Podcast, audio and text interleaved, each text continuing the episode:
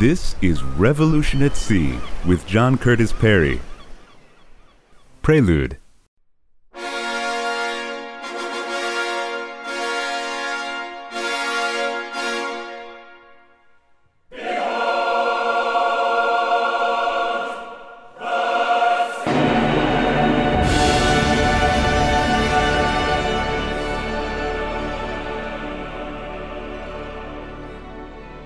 Behold the Sea. Words by Walt Whitman. Music by Ralph Vaughan Williams. Amazed, he said, at the power of the music he created. This is a fitting beginning of what I want to talk about the power of the sea. Revolution at Sea How changing uses of the sea have shaped humankind over the past 500 years is my theme. It's scarcely a modest project, perhaps presumptuous. If you want to check me out, Wikipedia will tell you more than you probably want to know. My name is John Curtis Perry, and I should caution you that this narrative expresses the views of one particular person, me, speaking at a particular time, the summer of 2019.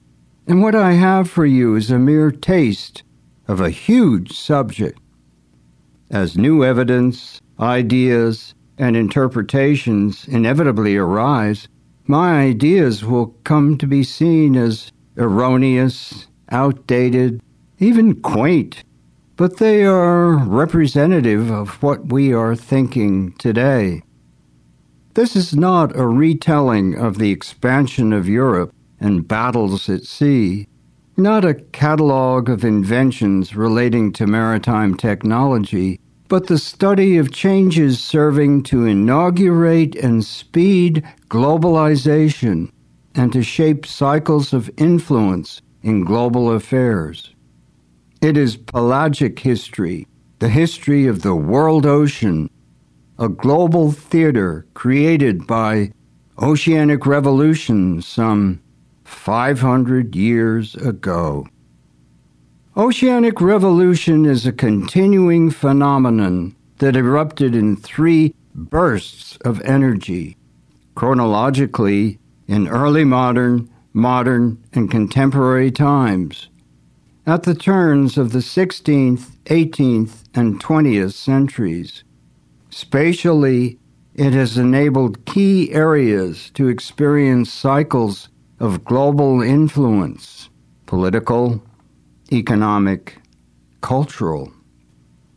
At the turn of the 16th century, Columbus and Magellan launched an intercontinental history that reunited the New World with the Old, the Americas with Eurasia and Africa, and brought Europe and China, the two extremities of the Eurasian landmass, into direct and continuing, if thin and tenuous, contact.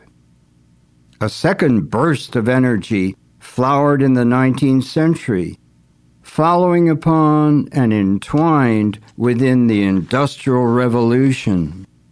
Mastery of steam navigation and the wiring of the world through telegraph and cable brought the North Atlantic to global domination. The third phase of oceanic revolution occurred after recovery from World War II. Nuclear power made possible the first true submersible, creating new naval strategies. Submarines could sail beneath the polar ice cap and a generation ago, the Internet began to magnify and accelerate information flows.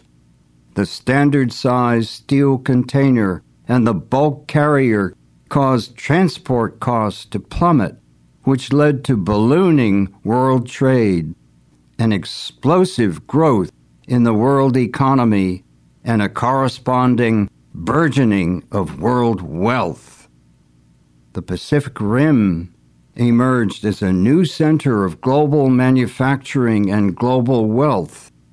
The flowering of California and dynamic economic renewal of East Asia. Each of these phases of usage deeply affected approaches to the ocean as avenue, arena, and source. The ocean provides an avenue, traditionally a place for the flow of goods, people, and ideas. A watery surface provides less friction than ground and has always been the cheapest form of transport. Ships now carry at least 90% of international trade by volume, and to ship is still the universal verb for transporting. People today travel distances primarily by air, but ideas move through fiber optic cables following old routes, snaking along the ocean floor. The ocean is also a challenging environment for sailors and a place for battle, an arena where warships fight and pirates strike. In a passive role as arena, ocean has traditionally served as moat and strategic buffer. The English Channel even in modern times, provided protection for Britain against continental invaders. It formed a barrier both to the ambitions of Napoleon in the 19th century and Hitler in the 20th. The 90 miles separating Taiwan from the China mainland enabled the disorganized, dispirited KMT Kuomintang, the losing side in the 20th century Chinese Revolution, to flee to a secure base and make a fresh start after its 1949 debacle. Oceanic space helped Taiwan preserve its autonomy. And as we know, the island subsequently was able to become a rich, highly successful seagoing state even before the neighboring mainland. Ocean is also a material source, traditionally of salt and fish, assets for seagoing societies, fish offering a protein advantage over those who were landbound, and more recently, energy, both non renewable and renewable.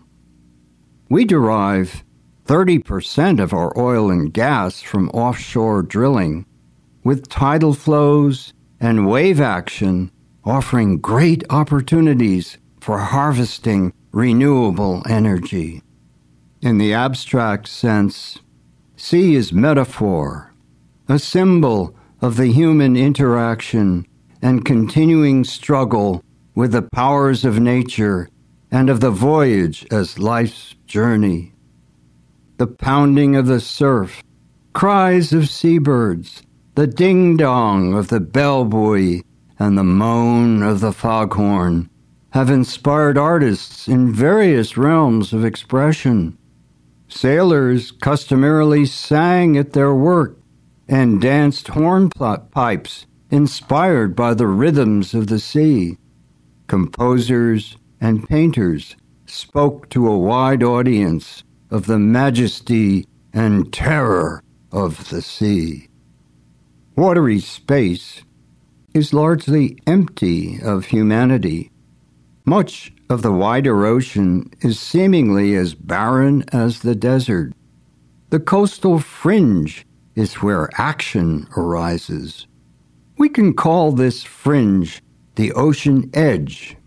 Edge in the sense of place along shore where humankind has mounted its most dramatic events, and also edge as advantage, providing opportunities springing from tapping the varied resources that the sea offers. Today, nearly one half of the world's people live within 100 miles of salt water, and that proportion is growing as people seek out the attractions of the ocean. Oceanic revolution is one way although scarcely the only way to provoke our navigating the complex currents of modern history.